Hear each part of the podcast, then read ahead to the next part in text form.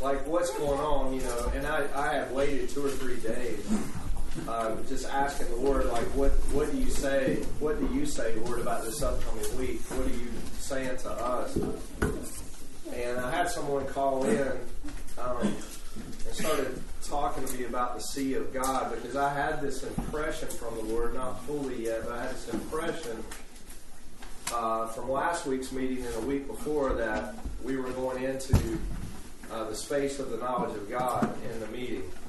And so I, I heard the, the word say, enter the nautilus. And uh, and I don't know if you're familiar with what a nautilus is. Anybody know what a nautilus is? Okay, what is, Tom, what's a nautilus? Well, it's a shelled creature, that uh, sea creature. They can get quite large, and as you know, they secrete uh, material to build their shell larger and larger as they grow, and they seal off compartments as they do. And uh, so, those are when you when you see this nautilus shell cut. It's the classic beautiful shell that you see cut in half. Okay, so they so they seal off different compartments. They do, yeah. Okay, uh, so they can grow. that allows them to grow their shell and be to where they can get their functional com- use, you know, their ability to, to move around in the sea. They need to have their animal part be able to get out and be able to move to propel themselves and to feed. So they push themselves. They keep. They grow their shell by by these sections, and each section, you know, the, the sections are part of the beauty of the shell, but they also reflect the phases of life and development of the creature. And uh, so the creature has to be close to the opening to receive everything it needs to sustain its life. Wow, thank you. So, you know, so I had received this picture that we were basically, we launched three weeks ago, uh, the Collider, right? And the we get off the ground, uh, so to speak. The next week, the Lord said, You're going to stage two, and He gives me this picture of the rocket hitting stage two, and you've got to let go of some things. John brings that word out last week.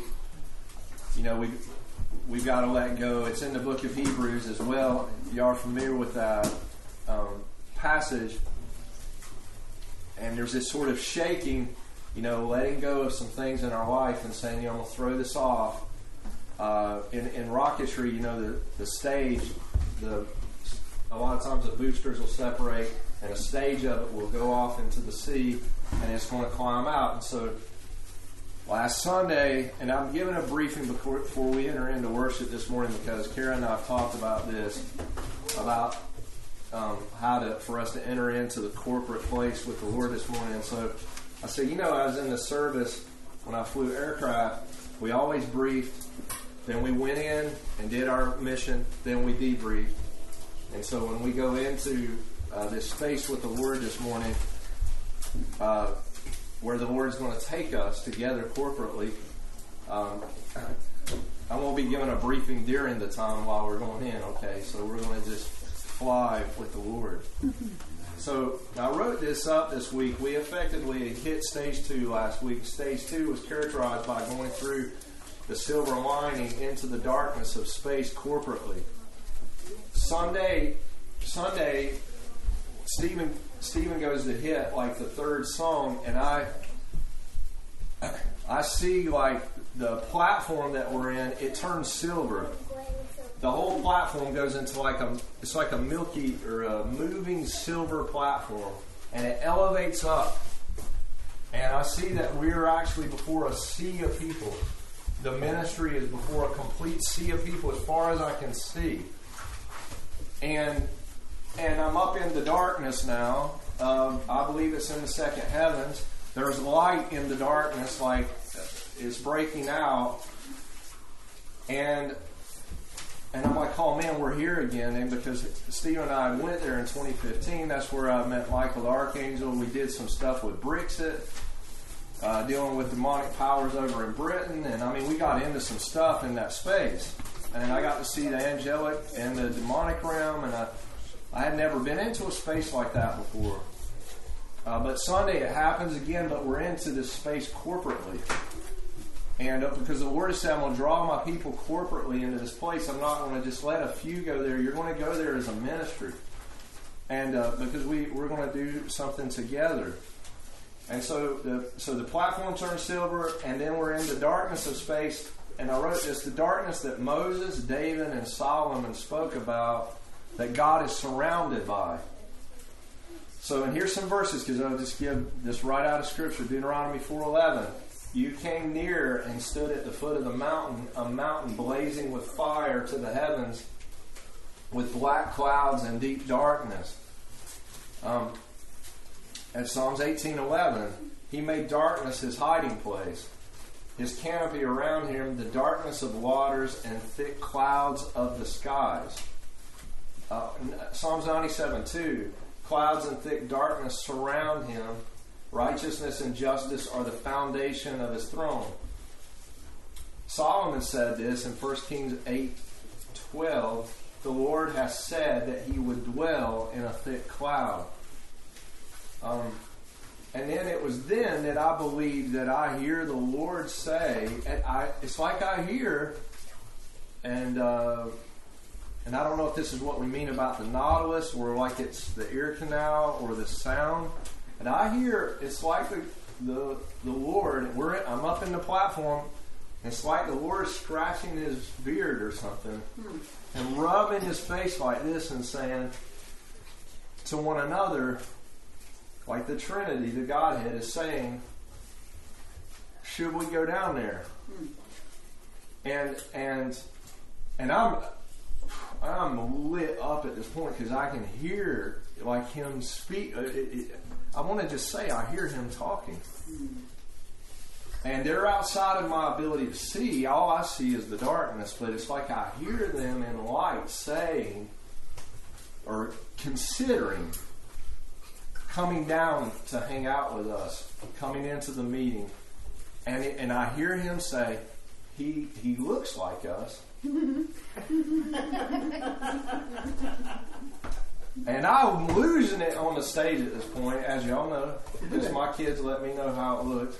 and I'm like shaking my head, and I'm like, "Come down out of the heavens," you know, because I hear him talking, and I'm like, "I'm." It's like we're right there corporately, like Lord, you know. But with but but this is what I understood was being communicated. The Lord is courageous, courageous in love. This is the only way I can't really communicate Him right. But what I knew about Him was He would die for love. He would exhaust His whole entire self for love. He would expend every resource, everything, even His own self for love. This is the communication I'm receiving from Him is his love, and it's overwhelming me, but it's courageous love. It's like someone who would go run for just the one and die for them. And I'm feeling him like that. And then I'm feeling that he wants, there's something about us that that he wants to express through us like that. So all the stops are off. Like, I'm not holding back. I'm not resisting when these situations are happening in our life. I'm not holding back and saying I'm going to reserve a part of myself at all in the face of persecution, in the face of human weakness, in the face of uh, someone mistreating me, in the face of they don't get me, in the face of whatever it is, I'm going to exhaust myself, and my whole purpose is to pour out and show and reveal the love of the Father. And I get this notion from him, and it's running down my old person. I'm like, ah, you know, oh Lord, you know, like that, because I can't take it. I can't take that kind of emotion. Personally, I feel like I'm like, oh, I can't take this kind of love. And that, and then I hear him say, well, he looks like us, and this is profound to me that God is after something in you and me. I, I get this understanding, and maybe you're hearing once. He's after the expression of himself as person in us. And he's wanting to communicate through us. And I knew that if a man, or if we would make it like that I would have to bend my will and, and something about my will, I would have to just say I, I, I navigate myself towards only looking at your eyes or looking at you. I'll navigate my nature because I, I've noticed that you've got to basically say, "I'm doing this. I'm all in for love." I'm out. The enemy comes to me Sunday morning before the sermon, before the, our time together. He comes to me and he says, "Why do you do this? There's nothing in it for you." And I was like, finally, because this is what I've desired, that there'd be nothing in it like for me. no, I desire this. I desire this. I long for this. I, I, long for it at every level I could get. I want a purity of devotion to the Lord. And I said to him, to my enemy, I said this, these words to him. I said, for love. And I said back to him, love never fails. And he left my presence. And I felt the love of the Father come because, listen, there can be all the superficial motivations that have motivated us. We got to let them all go. This is what John, I believe, I heard you saying. Let every concept, control, safety mechanism, let it go. You know, and and we're being tested. You're being exposed. I'm being exposed. We're being uh, we're feeling enclosed and exposed in our life. Things are coming at us, and it's not going to get easier. The, but the Lord is perfecting something beautiful in us. And He's going to demonstrate His glory by His light that is going to come down. But He chose us as a people who are dedicated to this, the expression of Jesus as He really is, um, who He really is and and he's and he's and he's motivated by by love. You can't be motivated by anything else anymore. The thing that's motivated us, I don't know what it is: family, uh, ministry identity, business identity, finance, political power. I mean, there's a million things. Our own health, our own reasoning, our own justification of our presence, our own systems, everything for love. Right? We're just and that we make a commitment like this uh, corporately. Because it, I believe that if we will, the Lord will see this, and He'll say, They look like me. And I didn't realize how much that means to Him. That the Father, the Son, and Holy Spirit is looking for a people that looks like Him. Um, I've got this one notion that the reason why is is because uh,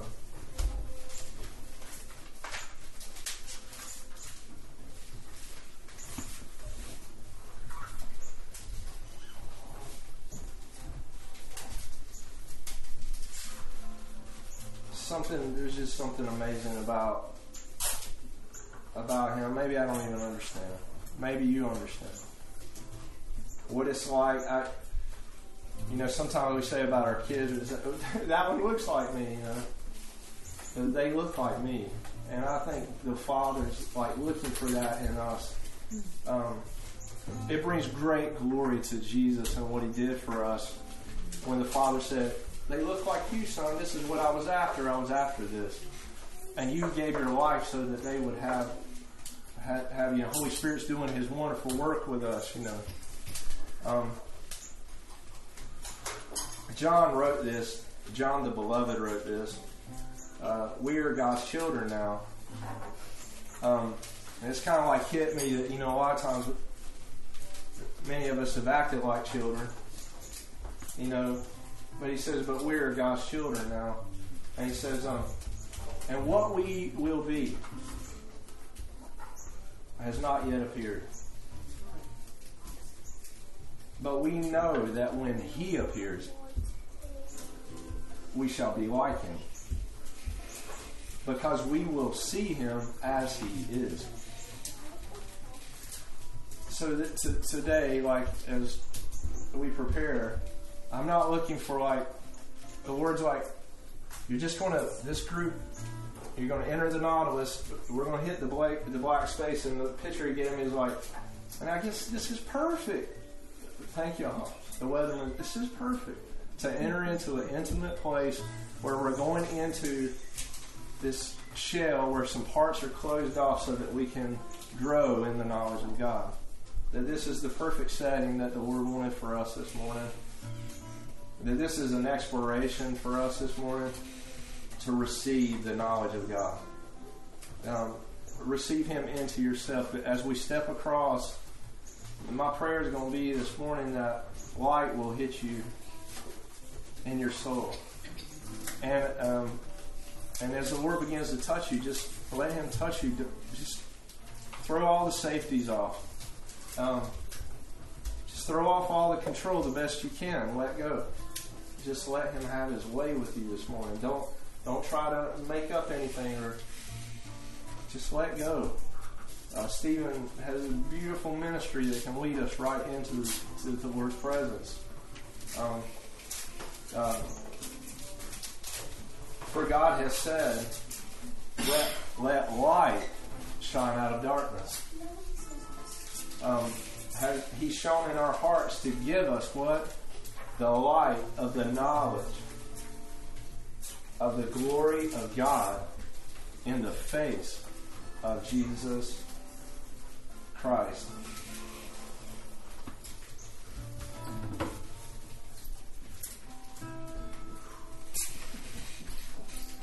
release ourselves, Lord. We release this meeting over to you. Release your light into this meeting. Say, take us up, Lord.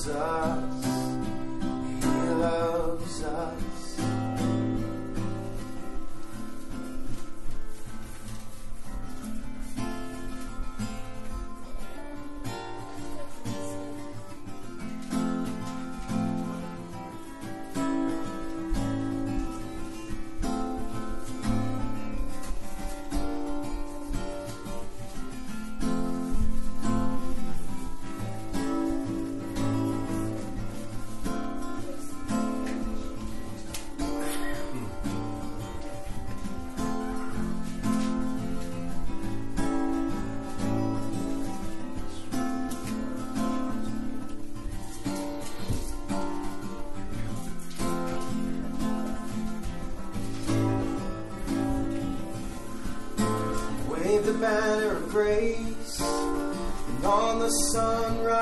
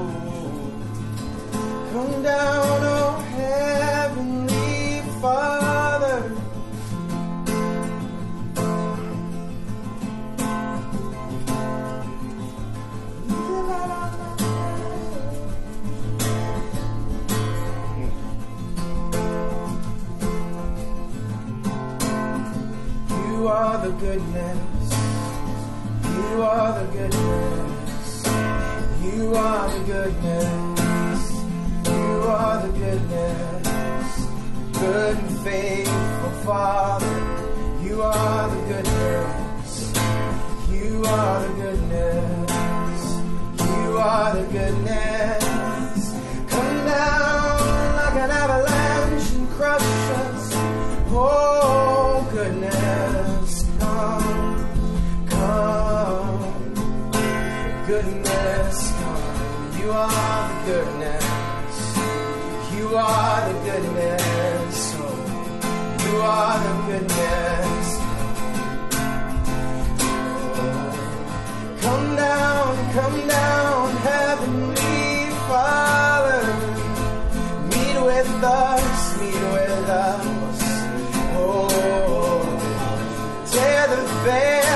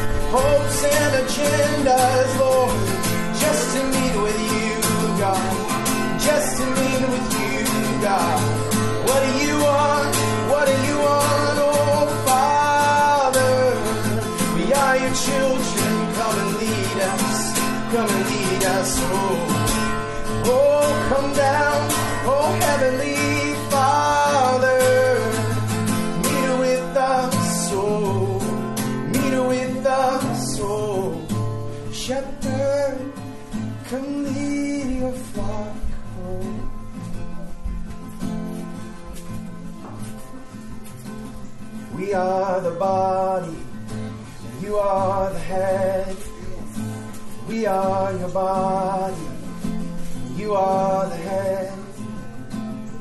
We are your body, you are the head. Oh.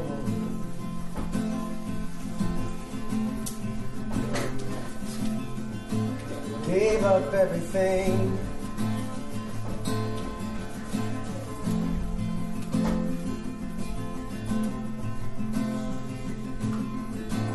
Father's gift to break his son, to let his kingdom flow from within him. Oh, it pleased his heart that we could have his kingdom, oh, his kingdom, oh.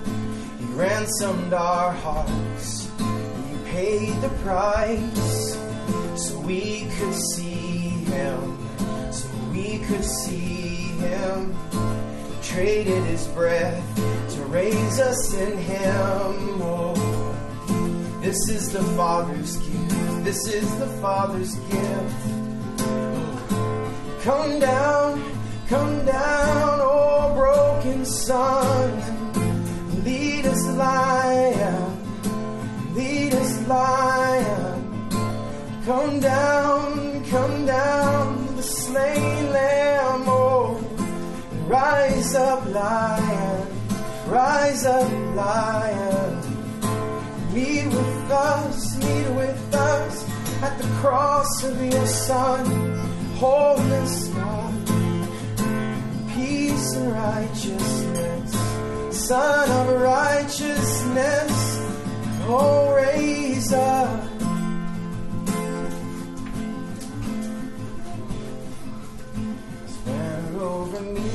Love, and His banner over you is love.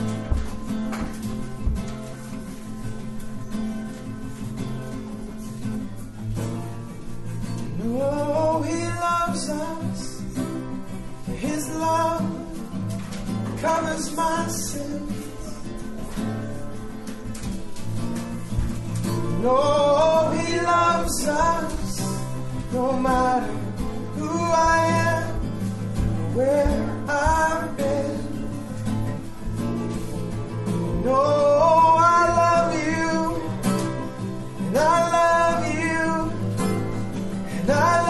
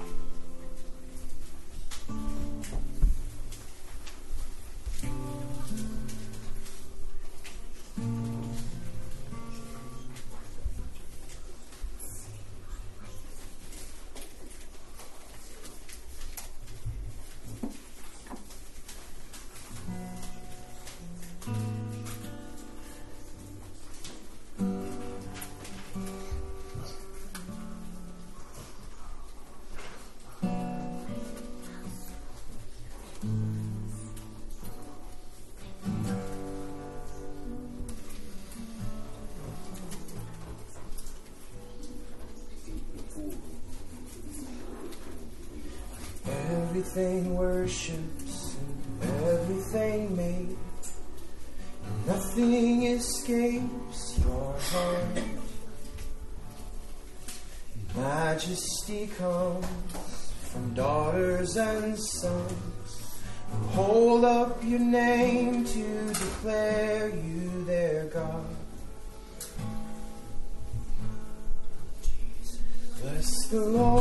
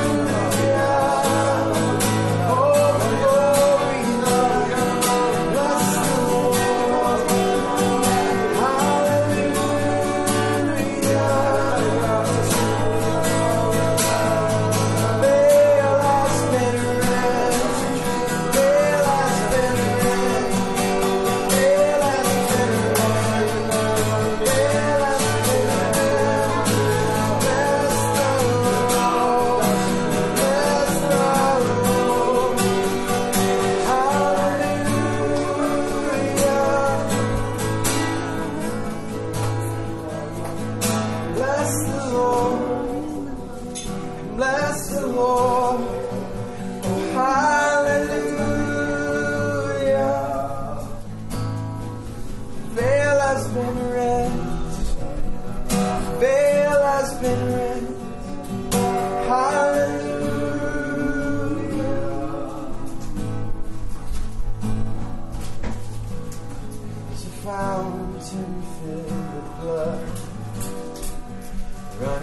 Running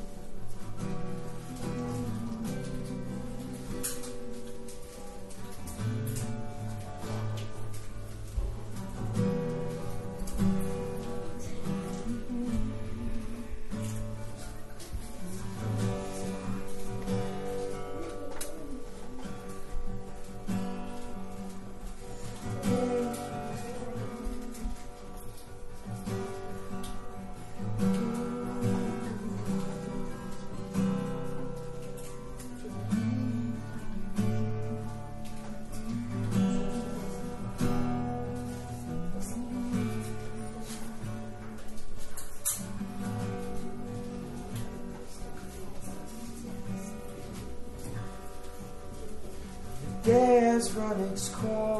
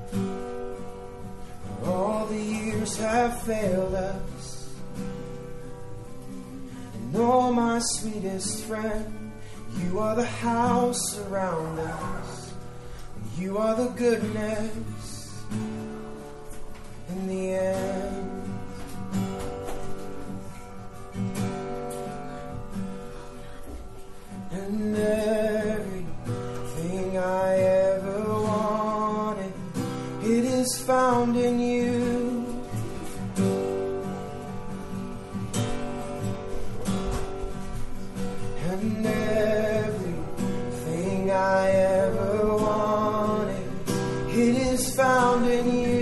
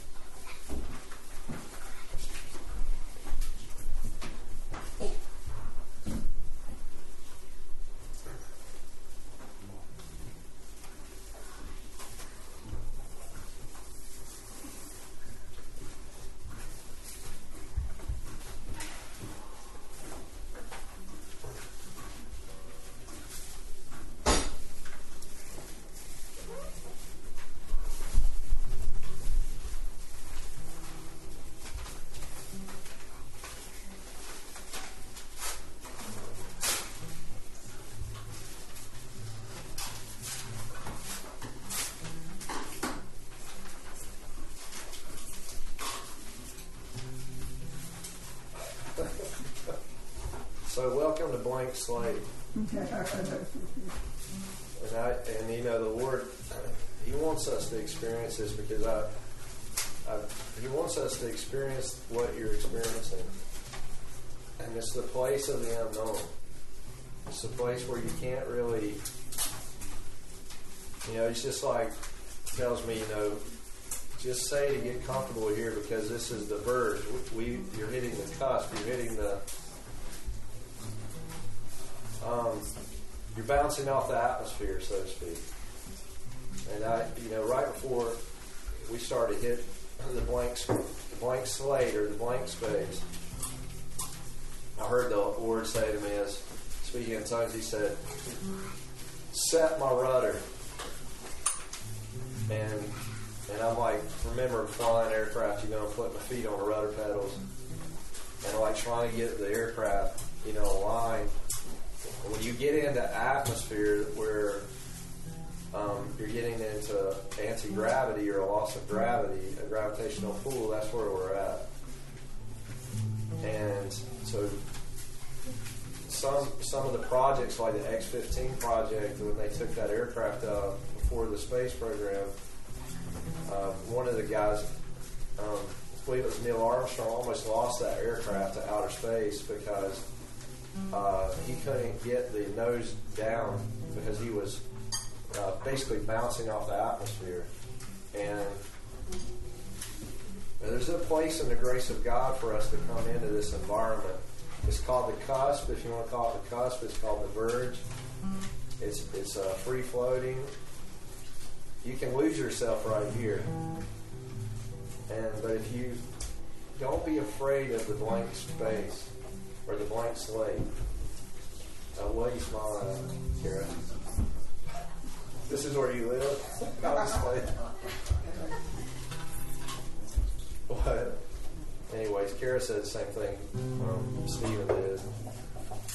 So, but at least this is the place, this uncomfortable place is the place where we're going to get comfortable coming to because this is the place in the knowledge of God where impartation will come from the Lord. Many people stop here and they don't go on with the Lord. But if you'll go on with the Lord from here, you'll experience the communication of God that will basically blow your mind. Because He'll communicate to you in this space here what you heretofore do not understand or know. And I want us to give ourselves to that. And I, you know, I'm. I want to be comfortable with you, and I want you to be comfortable with us to come into this place, and then, you know, right now, and I want maybe you could ask the Lord. This is this space right here is where I heard very complex terms. I hear all my complexity and stuff. It's you could call it the dark matter. Um, I heard terms like, and this is a heavily theological term, but I heard the term supralapsarianism. This is where I learned of what complementarianism is and triperspectivalism is. This is where I was learning my theology. I gained my understanding of God here, and I don't want you to miss it. What can happen to you right here? An impartation of God, the understanding of the knowledge of God. This is what this meeting is about. I don't want to take anything away from you, but a little explanation, if you please. You're there. Now, if you will just center up your rudder and let the Lord speak to you here, the imagination and the creativity of God is here. He's in the quiet. Remember Elijah? In the still small voice. You tune your ears right here, you will hear him speak to you. And it may blow you away what he will do and what he will say. And here, when he imparts something to you, it's something that cannot be taken away from you. The Lord will not just give you information, He gives you Himself. This place made me uncomfortable most of my life, but this is the place where so many people miss it, but it's Him. So we're going to take a little bit of time here listen to the voice of God. Enter into the nautilus. Set your rudder. Set your mind. Lord, we ask you right now to give us your mind.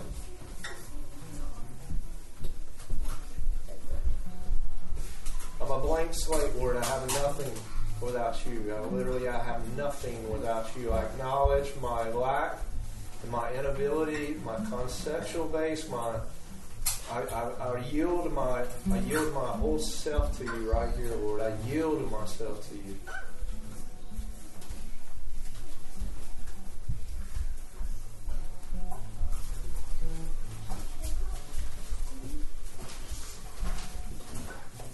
We, we yield to unknowing so that we may know you, Lord.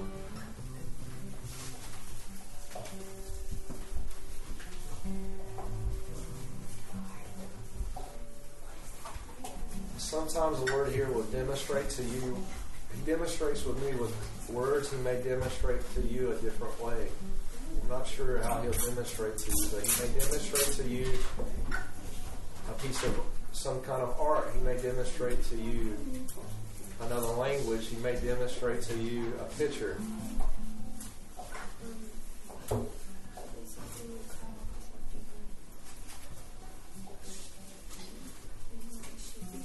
Render the blank slate, says the Lord. Render unto me the place of the blank slate, and let me write on it, says the Lord, and let me draw upon your understanding right now. Let me give you something new that you've never even encountered before. A new aspect of the knowledge of God right here.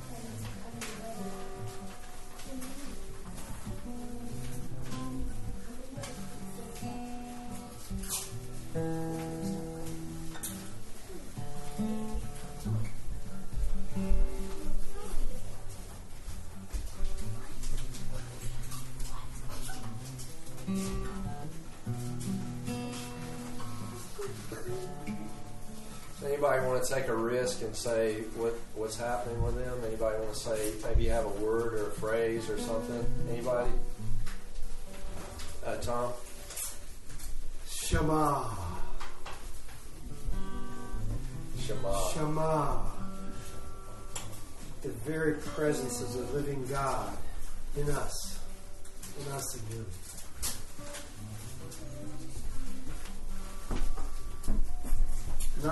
Visitation, an indwelling.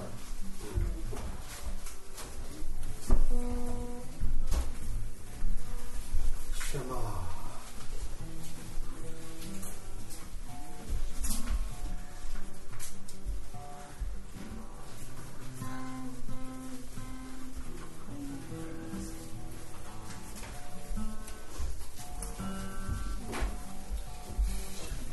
You're talking about setting your rudder.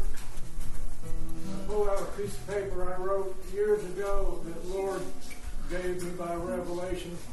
And he said, set your love. And it's like taking a battery pack and putting it in the weed eater and clipping it in. And you set your love. You make the decision to do so. And then it manifests out in the life. Thank you.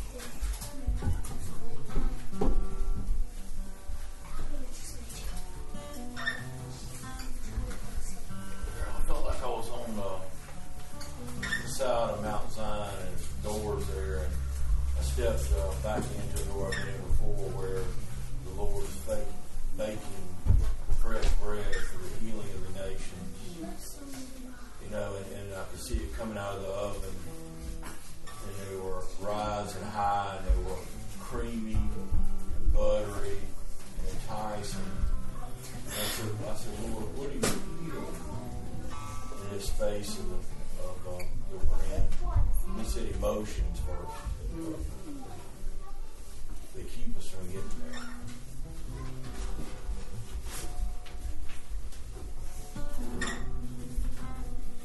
Smell. Smell the bread.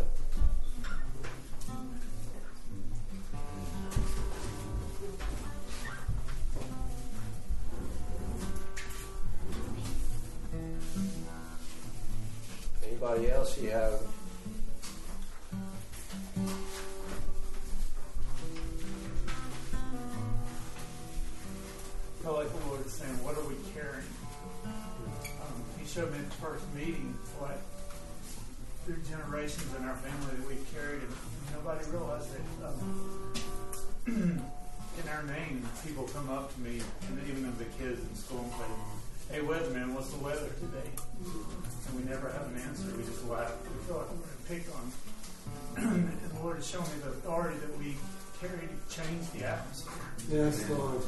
And in that, I was seeing, you know, wow, we can, you know, the thunder, the lightning, and all this. And I said, God, what are we supposed to do? He said, first thing is pray for clarity. No more cloudy days. Open heavens. So that's what I believe is what we're supposed to pray today is just for clarity. So I do. I pray for each one of you here today just to have an understanding of what they're um, what they're carrying. Yes. And in that, we can go into the world. And I saw the seven mountains uh, religion, family, education, government, media, arts, and business. So I release that right now in Jesus' name. Yes, Lord.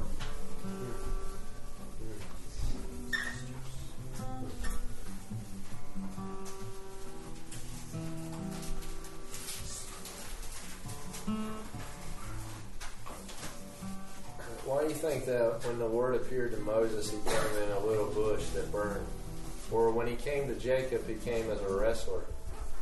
Or when he came to Joshua, he came with a man with a sword drawn? How the word comes to you, a lot of times will help you to understand um, uh, the way that you've been called to him. You know, he'll come to you in a way that about and represent himself. You know, why is this in a scrubby little wilderness bush with Moses? Where's Moses going to go to? Uh, Joshua, the man with the sword drawn. Like, why? Because he's going to go conquest and take uh, take the promised land. Jacob, why does he come to Jacob as a wrestler?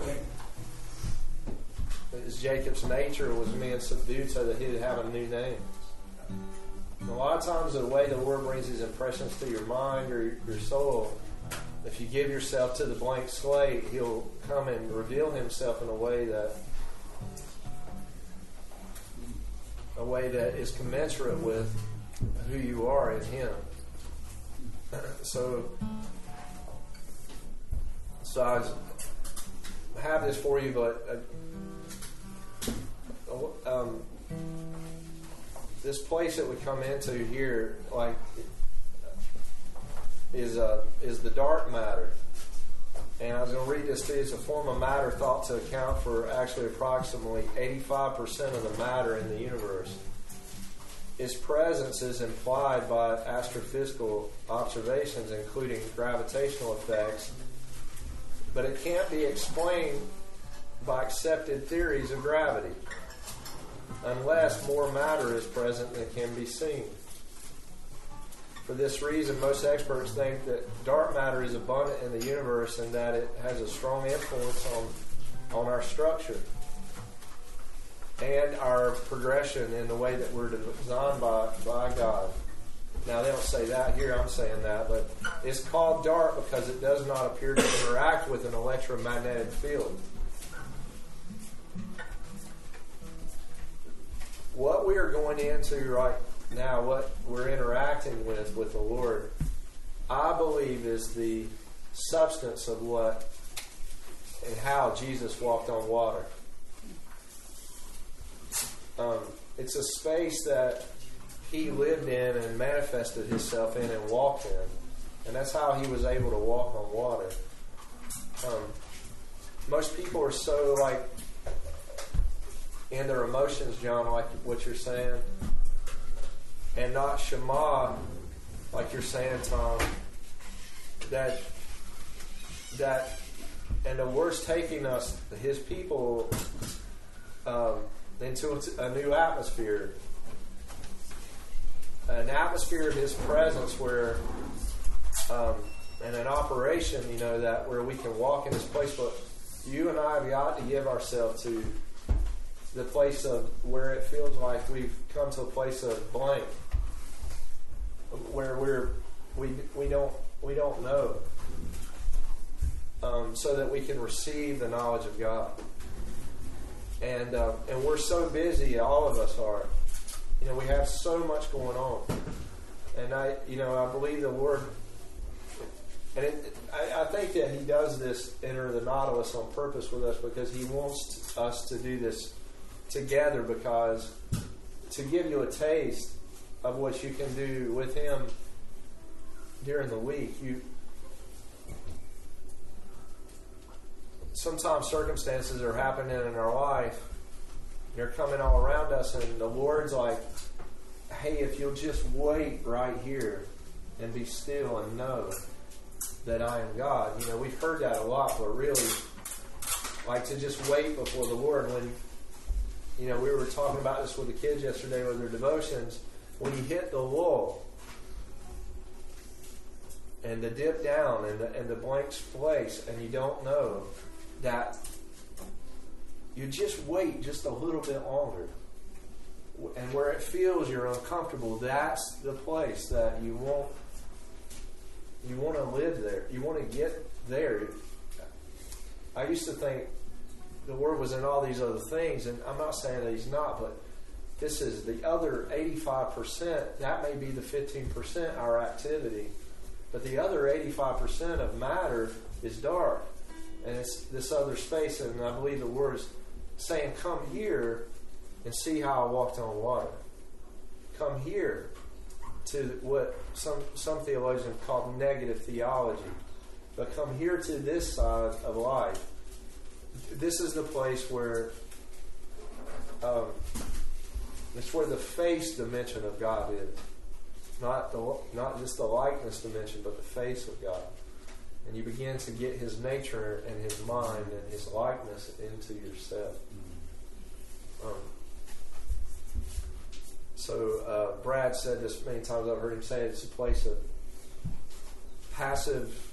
How do you say it? Passive activity. It's the place of the soul becoming passive, but is active in its view of the Lord. So it's a place of uh, human nature, our human nature, our body, and I think Rafi said this morning, our body and our soul is trying to tell us come out of that space. And the Spirit of God, though, is saying, embrace it.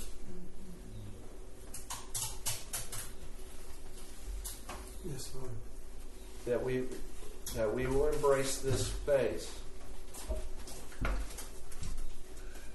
The place of the blank. Um, the place of the blank stare, the place of the I don't know. I you know, I don't know. The place where you wait on the Lord and that's where his leadership is. And Jesus it says often withdrew, right? To lonely places and prayed. It says about Jesus that he said, I only do what? He said what I see. So this is the place where your eyes become illuminated to what he's doing. And we, we must reorient ourselves to this. We must orient our life. Okay, set your rudder. We must orient our life to this this space, you know. Um, uh,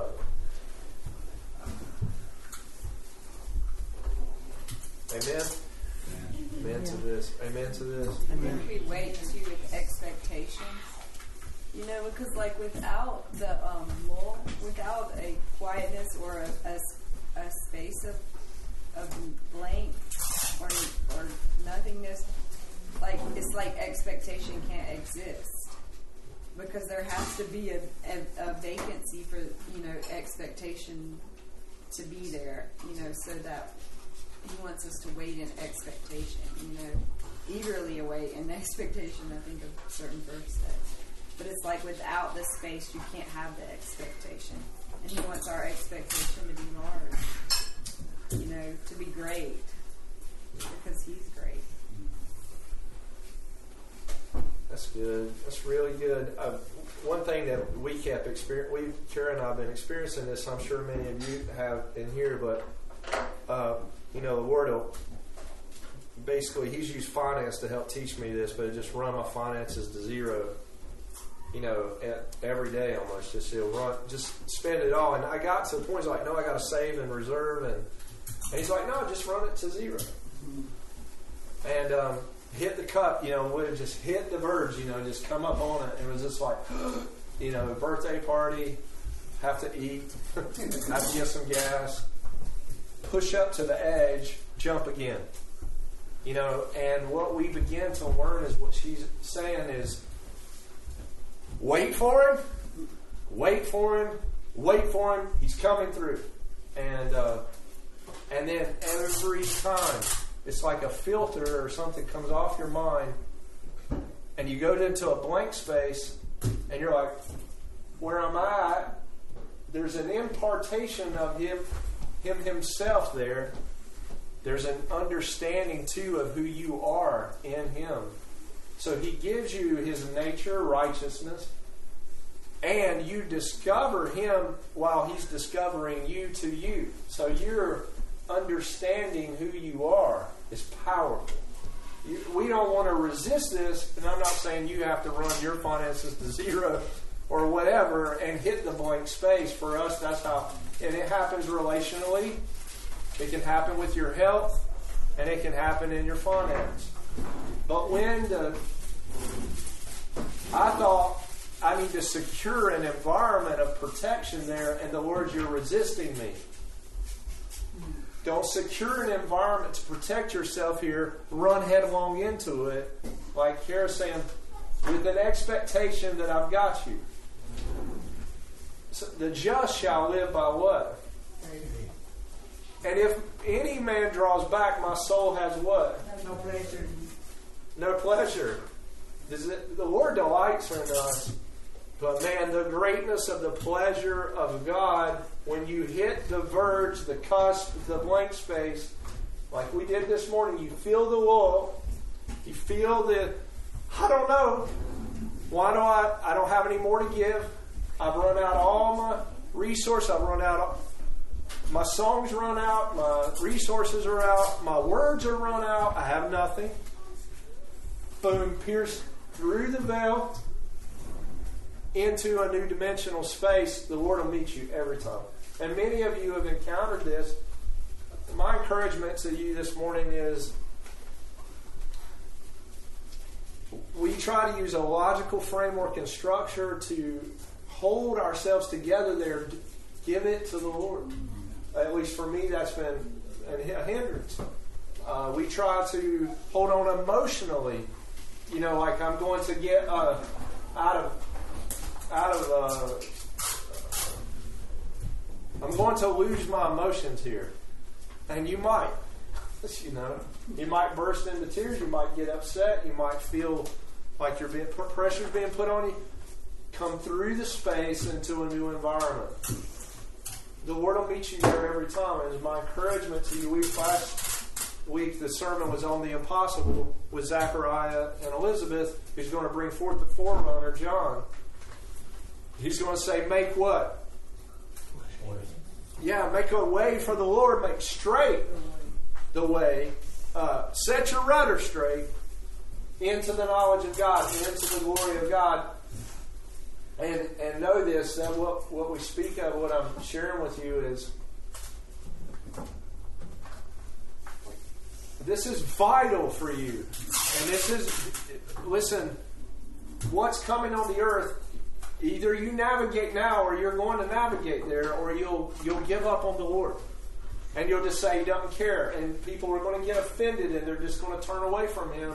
Right here is what I'm saying because this place is offensive to the mind because the mind now has lost its control, so to speak. And the emotions are going erratic and you can't control them emotions in the in, in the mind and then you're just like where are you lord and he's and he and, and this is what will happen is what Kara's getting out about expectation. Speak to the wind. Command the waves. Bring a command out of the place of non-knowing, unknowing, and bring a dimensional shift into a new environment and come into a new space with the Lord. Um, you know, Lord is sharing with me in our leadership here. He's like, I want y'all to warm up on this, and you know, if you're going to teach anything, it must be modeled by not being demonstrative, but by demonstration. And so we demonstrate. There's a demonstration here of what it means to enter into this space. You experience that, right? I'm sure you feel like, and most people, that's where they say, let's quit everything, let's go back to normal. but the Lord says, no to that. He says, "No, come, come on with me, and I'm going to meet you." Um, and I don't ever.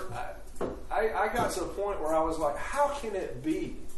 And I, I and and you maybe you know what I'm saying, but how can it be that you met me like in this way? How could you meet me this way? There was I had no pre, precognition is the word I had no precognitive place that I could do this.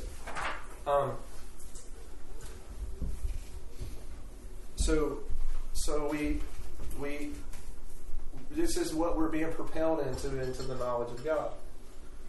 And uh, anybody want to comment on this or interact with me on this? Um, uh, Tom. So this might be helpful. Um, you know, we the most direct way isn't striving. It's I don't know if you can call it pressing in, but but um, it requires like a discipline of focus. And so when you're disciplining and focusing, things are going to jump in your mind, emotions, distractions, and so that's the other side. You run after with all your heart, mind, and strength.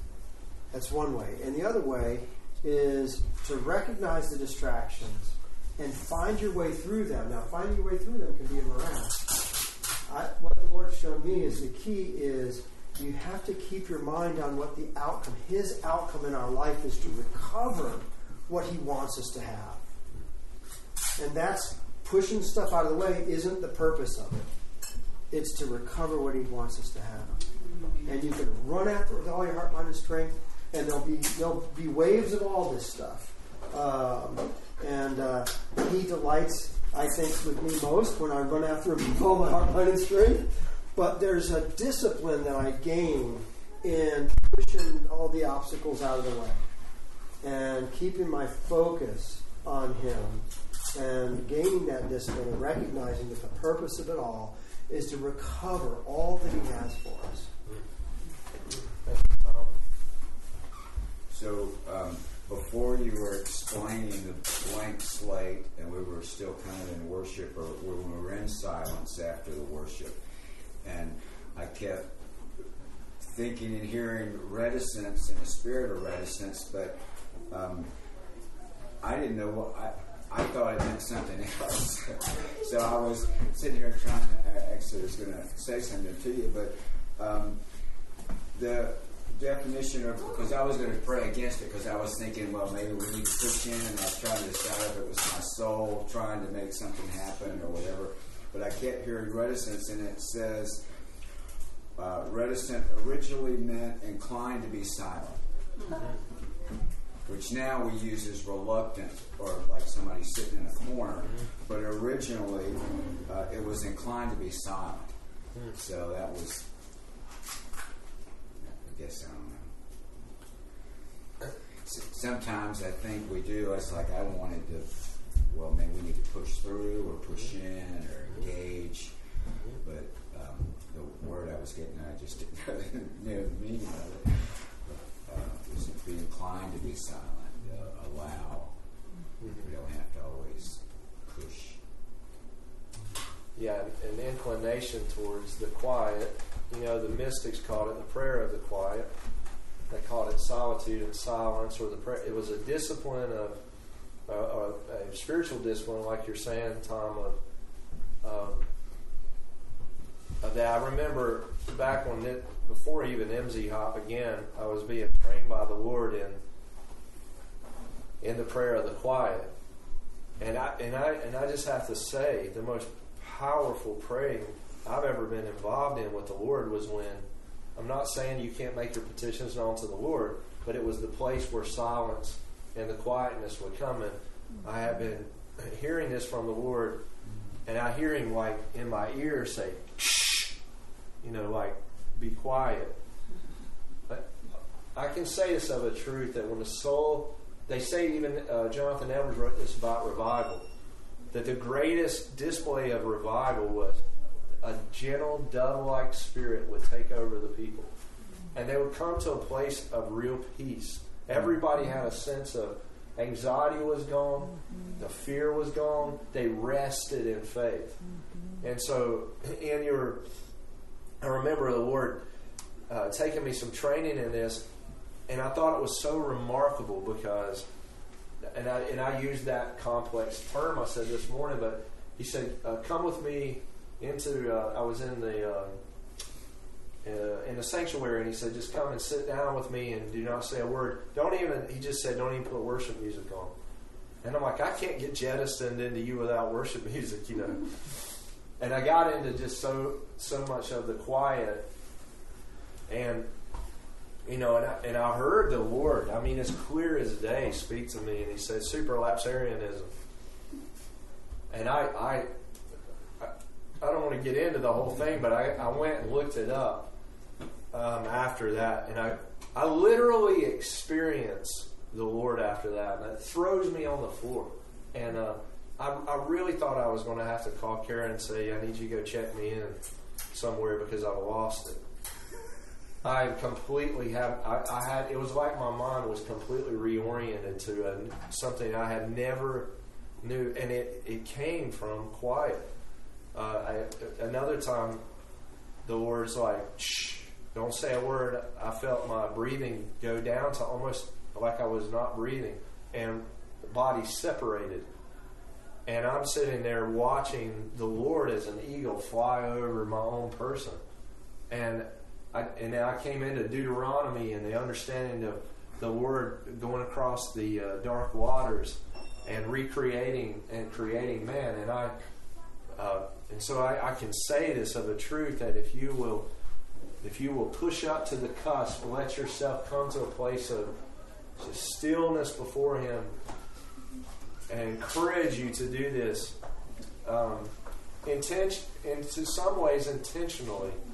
If you can take some time, I don't mean performance orientation towards the Lord, but if you can take some time and give yourself to uh, this, you'll find.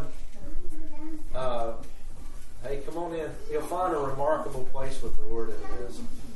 Um, as you experience Him, um, the great evangelistic moves of God that we're going to step into, okay? Because I believe the way, the reason why the Lord is doing this with us, He is getting us ready for this mighty move of His Spirit.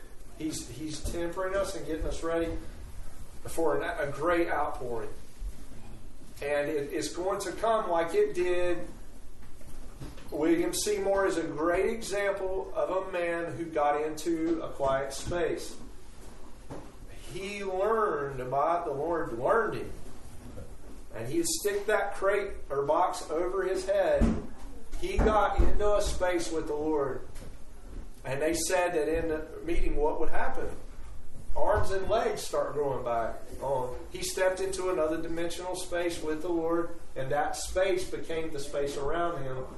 I like to think of it as the dark matter, where there's a there's a new realm of movement in the atmosphere because a man got a God got a hold of a man, and that man submitted himself to the Lord.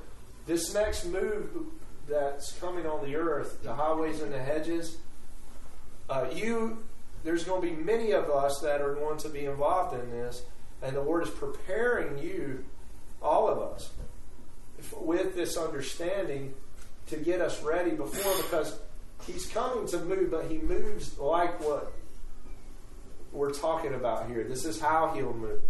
This environment is open right now to all of us. The this this space that we're speaking of is in is in move is, is ready for us. Hey, Sean. Amen. Good to see you, brother. You too. So this space has opened us for a great move of evangelism and a great move of the harvest to come in. And uh, many of us have been being prepared and trained. It's the ultimate of getting yourself out of the way. Mm-hmm. It's the the next move, and, and many of us have been going through this, and you know how the Lord's been dealing with us, and and saying, "I want to bring this forward, and I want you to pull back." You know, I don't want you to be highlighted. He's he wants to answer what he's wanting to do with you he in the, this realm of God, you can't you can't be the one who goes forward. He has to be.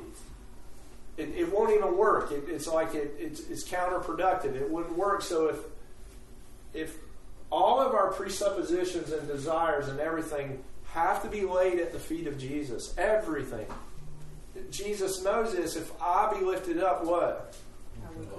I'll draw all men to me. So if there's any propensity towards in, in us in any way. And we can't deal with this on our own. The Lord has to do this for us. But we can say yes to Him. But so He wants to bring us into this space with Him where over and over and over again, don't resist Him. For, yes, and for the highways and the hedges to come in to feel the house of God. And, and He's going to do this. This, this is going to happen. And he's going to get a hold of a people and they're going to say, I give myself to this. They're, they're going to say it, and I believe I'm a, with a bunch of you that are. That we're, that we're saying, hey, we're just going to give ourselves over to, to you like this because we need a dimensional space to come in with us, the power of God. And um, so when you're going through the trials, and they're coming at you, and you're feeling exposed and enclosed, and it's whatever, don't fight it. Don't resist. Lord, what are you doing here? And let Him have His way with you. Uh, I didn't. The Lord told me years ago, you're building defense systems against me. And I said, no, I was just thought I was supposed to take care of these things. Like, no, you're defending yourself against me. It's me. And I'm like, I'm out of control. He's like, it's me. It's me. I was like, it can't be you. It don't feel right. You know, he's like, no, it's me. I'm answering your prayers. Sunday, Monday, we come out of the meeting. I'm sitting before Kara, and just the conviction of God comes over me. I cry like a baby, asking Lord, forgive me. Like, I mean, it's just, He said, You want me, don't you? I was like, Yes, Lord. He said, It's me. I'm like, I don't feel very good right now. Because we think of God as like, and His presence is beautiful. But when the Word comes to you, don't resist Him. Because it, it, it feel like you're out of control and you don't have your hands on things and you're and um, and it's him. And I think that if you can get what Kara's saying, an expectation though of come, Lord, into my space, invade my space, and he's and he'll sneak up too because he's a gentleman. But when he comes up, and he'll get close to you, and when he comes up close, just don't shove him off because he's so gentle that he, he will leave. Just let him come. And it, you'll probably be experiencing, I don't know what I'm going to do. This thing is threatening my life. This thing is bad. This person said this. This thing happened and I'm upset. And it just let him come on in.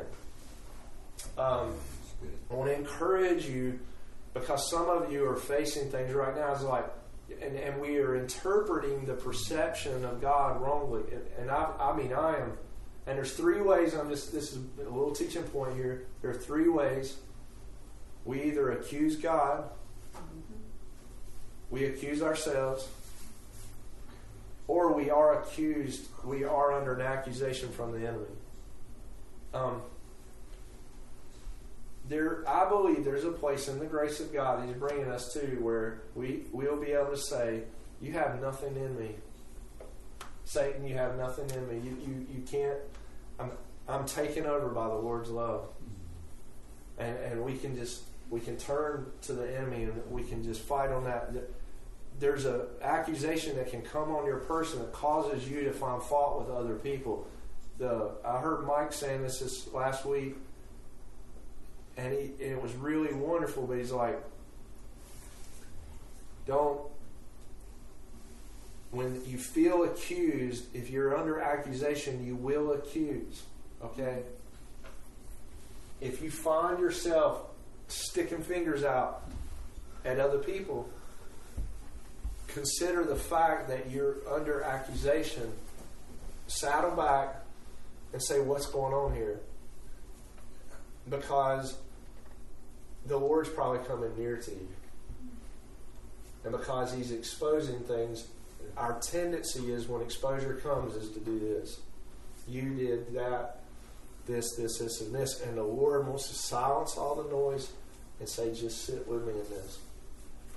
And let the presence of God come to you and heal you, heal you and wash you. And he'll do this over and over and over and over again. Uh, yes, sir. I, just want to reflect back on what Brian said earlier. Is uh, he was talking about the thundering and lightnings. When we look at uh, Ezekiel, and I looked up uh, to see, and, and the thundering and lightnings are really right above us. But on the thunder and lightnings are the throne of God coming down into our midst, where we'll rule and reign from with Him. And I believe that's truly a blank space, is when His throne sets up inside of our hearts and mind, and we can rule and reign with Him from there. I'm glad you brought this up because it. While you were leading worship, Stephen, though and I checked and I waited on the Lord to make sure it was me, and then you started to sing what I was reading. But it's and what you're saying is in Job 37, and the Word told me this during the worship, and so um, I will just look at this just for a minute because I believe this is the Word of the Lord uh, to us. And, and, listen to this 37 1 of Job. And this also my heart pounds and leaps from its place.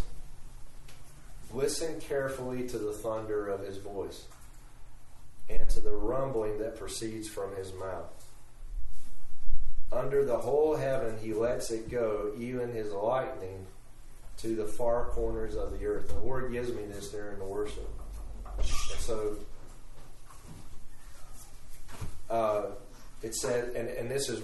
This is what I'm in the NET version, New English Translation, and it says here where it says, even as lightning to the far corners. In the Hebrew, it means wings, and then figuratively, the extremities of a garment of land.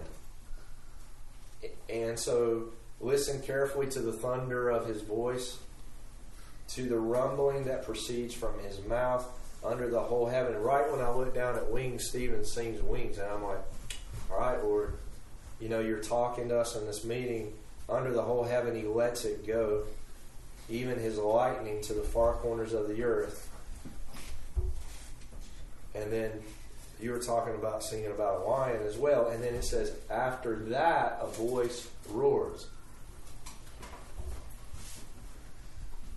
Um, he thunders with an exalted voice, and he does not hold back his lightning bolts. Um, so, w- now listen to this.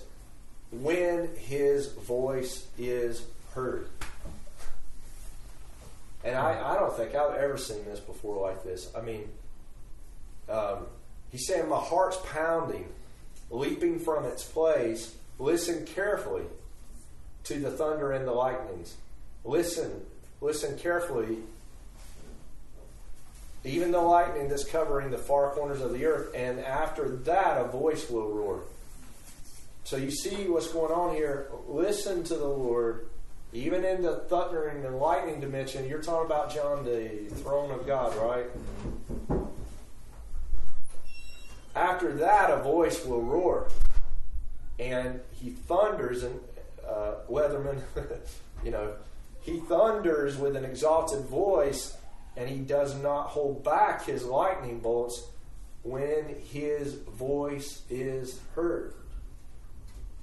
So it matters to the Lord when when the Lord's about to release on this end time, the end time ministry, when He releases the the uh, thunder and the lightnings out of the throne room space, it matters to the Lord. And He was sharing this with me. He said, "You know, you hear me last week. I'm like scratching his beard. You know, he's like, I wonder if we should go down there." And he looks like us. You hear me. I want you to hear me. You must hear me, uh, my people. When we hear him, he's not going to hold back. Uh, that's what Job 37 says. He will not hold back. And when his voice is heard, um, and it says, God thunders with his voice in marvelous ways. He does great things beyond our what? This is understanding. And this is what, while we were worshiping, and I'm glad you brought us back to that, but when we were worshiping, I, I heard the Lord say this, Job 37, you know. And I believe this is something for us, you know, sincerely to meditate upon. Um, that the Word is speaking to listen carefully. Uh, listen carefully. Listen for the lightning. Listen for the thunder. A voice is going to come forth and roar. Um, and I wonder, you know, I'm going to just dialoguing with you, but you know how the seven thunders are hid in Revelation and they weren't revealed by to John what they were said. I, I do wonder if the Lord is speaking to us about that in this meeting. I believe it's a voice that God's going to bring on the earth. There is a voice of seven thunders that's going to come and if He's sharing that with us in this meeting this morning uh, and giving us the blueprint here out of Job 37 uh, for this, that the Lord will do this when we hear His voice. Um, that He's waiting on us to listen to Him. Uh, yes? If you go down to verse 7, it says, He causes everyone to stop working so that all the people may know His work. That's happening. Amen. Because the blank space is, you know, I got to stop working. I got to stop doing. I got to stop being active. And it's like, how do you get your mind to stop doing that? You know, it's like when you were saying that, I was like, ah, my mind is always doing that. You know, you know that because you know me. Well, I know it. Yeah, Uh, did you have something? Yeah, during worship, I've been pondering how does this tie in, but we're going, there's like, God is multifaceted, today is multifaceted, so. Um, I was hearing, and you alluded to it, Carol, but I was I heard during worship, make way, make way. And I was seeing like a parade of people going like down the streets and saying, Make way, make way, make way, the king is coming, make way. And it reminded me of in Israel during the Feast of Tabernacles, it's like there's this parade that goes through Jerusalem. And people are just walking through, and they've got banners flying, and, you know, they're obviously, uh, you know, uh, there's Christian groups that go through, there's Jewish groups that go through. But even the Jewish groups, their flags are saying Messiah, you know, they're calling forth the Messiah, that how they see Messiah coming. And um, as these people were going, things were falling off of them because it was such a time of joy and rejoicing in the vision. So, you know, picture you're going down the street, you're rejoicing, praising the Lord, telling people that to make way because the king is coming and things are falling off of you. And in the midst of that, you know, as God kind of does things, um, he reminded me of how um, David couldn't build the temple because he was a man of war, right? And I got the sense, I'm still kind of pondering this, but I got the sense that as we walk in rejoicing, then that aspect of war falls away. It's not that war doesn't happen or hasn't happened, but we're walking in a different place with the Lord, a different authority, and those things just get taken care of, so to speak. Um, I don't know how all of this ties in per se, but it's persistent, so I thought I needed to share it. I have an idea how it ties in. This is Tabernacles. Tabernacles, Sukkot was Friday sundown to Saturday sundown, and you're not supposed to work. Wow.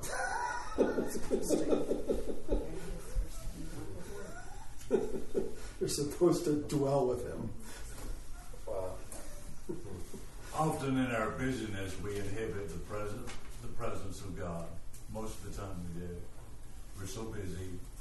We've been so trained from childhood to adulthood to senior adulthood that we have to busy ourselves. Whenever I came home from the hospital and I was pronounced dead by the doctor, basically, 20% chance to live, and I go through the process of the multiple surgeries, thyroid cancer, esophageal cancer, stomach removed, lymph nodes removed, esophagus removed, voice paralyzed, then prostate cancer, and reconditioning of all the things. I come home and I've been under heavy sedation for weeks at Duke University, but I've got a clear mind. Would be questionable to mind. And I'm sitting on the bed in the bedroom, nobody's in there, and I'm quiet. And I'm kind of fixed. I'm just absolute quietness. And all of a sudden, I look out the window of the forest that I've walked into over 30 years almost. And I see the forest with all of its beautiful greenery, but then a veil comes down. And the veil is crimson blood. As red of blood as I've ever seen. But it, there was no fear and no anxiety and no question as to the safeness of what's going on. But beyond the veil of the blood, everything is more beautiful than adjectives can describe. And there are no imperfections. Now, to be on this side of the veil and to see that on the other side of the veil, it'll get you quiet. Mm-hmm. But then I see a line of people that have gone on before me into heaven. People that I have known and loved from childhood to that day. And I see that they are praising God and they are not inhibited in any way. And they don't want to be inhibited. And I'm visibly seeing that. But the veil of blood still remains. There's no fear in me, but I'm on this side of the veil. And on this side of the veil, there's a line of people that goes on and on. And I grew up in the mountains and I grew up around bootleggers and we were taught how to see behind us. And trust me, I can see. I can hear to see Kara's over there. Not looking like that. but my point is this. My point is this. I looked at the people that would be people like yourselves that I've known all through my life, and they're still living. These are in a glorified state. We're all in our natural state right here. I'm sitting on the bed in my natural state. And we're busy. Mm. And we're not really focused on the beyond the veil, the blood. Mm. And the ones that are over here are people that I've known all throughout all my life, and they are so radiant with the love of God mm. and so beautiful in their countenance. There are no, impre- and it's amazing that I'm able to see their bodies, but I'm standing here on this side of the veil, and they're in a perfect state, and the hair raises up on my body when I say that. But then, all of a sudden, there is a thunder like no thunder I have ever heard in my life. Now, been honest with you, because I have grandchildren, one more on the way to 12 someday, and grandchildren and adults and many adults. When I was a boy, if I heard thunder that really clapped heavily loud, I ran and got underneath the bed. Interesting. And the box spring was steel, and I held on to that. That's not a place to be when there's thunder and lightning. but anyway, my point is, everybody over here is praising God, and it is the most beautiful sight I've ever seen. But everybody over here is busy and belabored, and they're not. And then there's the thunder. When I heard that thunder, it was it was enough to cause the earth to burst like they can do with laser on a, a kidney stone. Mm. But it was so inviting, I did not want to miss that voice because it was a voice that followed that thunder. And we were inhibited to hear the voice because of me and all the rest of us on this side of the veil, but I was able to see what others were doing. And they were so intently worshiping the Lord, nothing inhibited them from His presence. And I said in my voice prior to my surgery, Beloved, let us hear the voice of God. And all of a sudden, everything dissipated. It was nothing. I was on the bed, I'm sitting there, and I was left in awe. Think about it. The glorified state of the saints who have gone on before us. Because I'm human enough to think, are we really going to be worshiping God every moment of every day in heaven? Because we've gotten so accustomed to thinking we're going to get overtired. We're not going to be laboring hard enough. We're not, you know. In my day, if you didn't work 24 hours a day, you were a no good, low down, good for nothing, sorry, trashy individual. There are people trapped in that today. But in that glorified state, never have I seen. And that voice that was coming was inhibited because of us busy people. One other thought. Paul Harvey took the pause hmm. and became one of the greatest storytellers that have ever been in my day. Because always when he paused, I don't care where I was, what I was doing, I could not wait. That one or two minutes that he paused on the radio made my heart palpitate like crazy because I wanted to hear the rest of the story. And I paused. And Tammy said, That's Mary. said,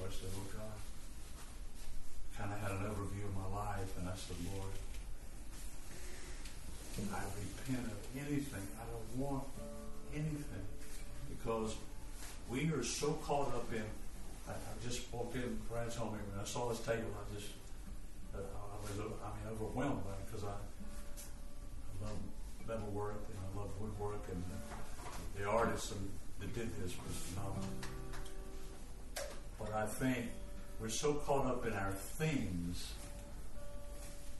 One of my grandsons came over to me. He just gave me a list of all the things he wants and needs, and knives and axes and, and, and guns and and, and, I had all that same enthusiasm at his age, and he still do.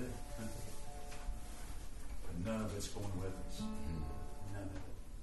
Only what we do for the Lord is what we get. Well, um, we're going to prepare communion, um, take communion together.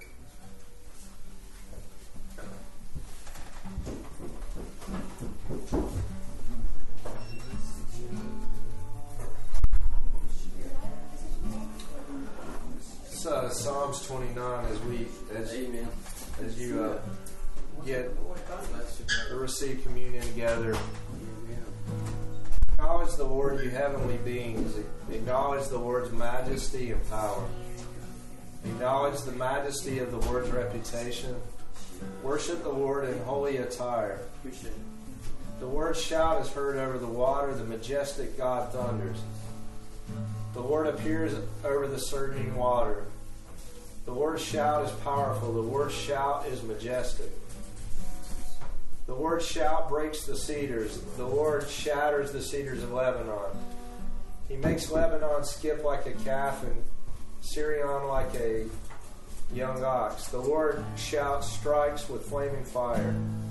The Lord shout shakes the wilderness. The Lord shakes the wilderness of Kadesh.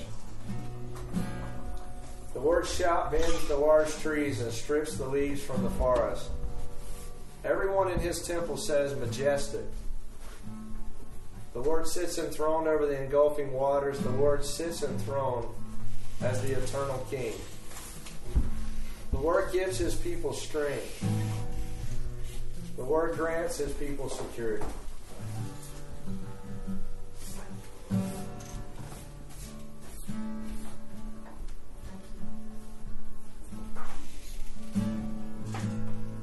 Oh!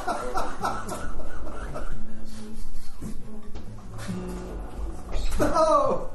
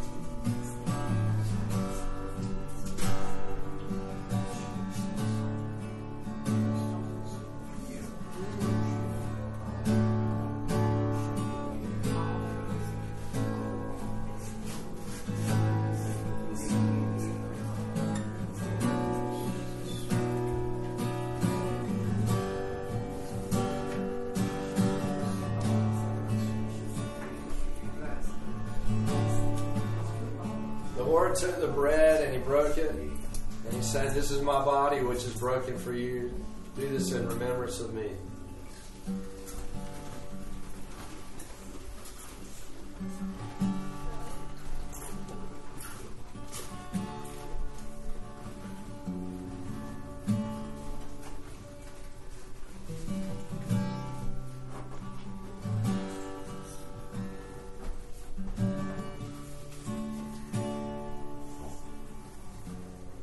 took the cup. And he said, This is the blood of the new covenant, which is poured out for you. Do this in remembrance of me.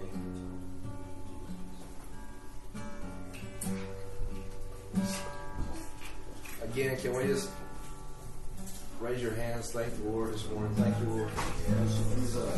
We just bless you, Lord. We thank you, Lord. Bless this home, Lord. Bless the Weatherman family, Lord, for opening their home this morning. I just pray, pray that you just rain down blessing on them. Just thank you, Lord, for wow how you speak to us today. We just thank you, Jesus. We just bless you, Lord. Thank you, Lord, for moving among us and in our midst, Lord, for pushing us out on the cusp, Lord, out at the verge, Lord, taking us into places we can never go on our own. Pray for every family here that you bring blessing on them, Lord. Strengthen us, Lord. Encourage us, Lord. We thank you, Lord. May you receive all the honor that you're due. Yes, Jesus. May the Lord bless you and may the Lord keep you. May the Lord make his face shine upon you and give you peace. Yes. Amen.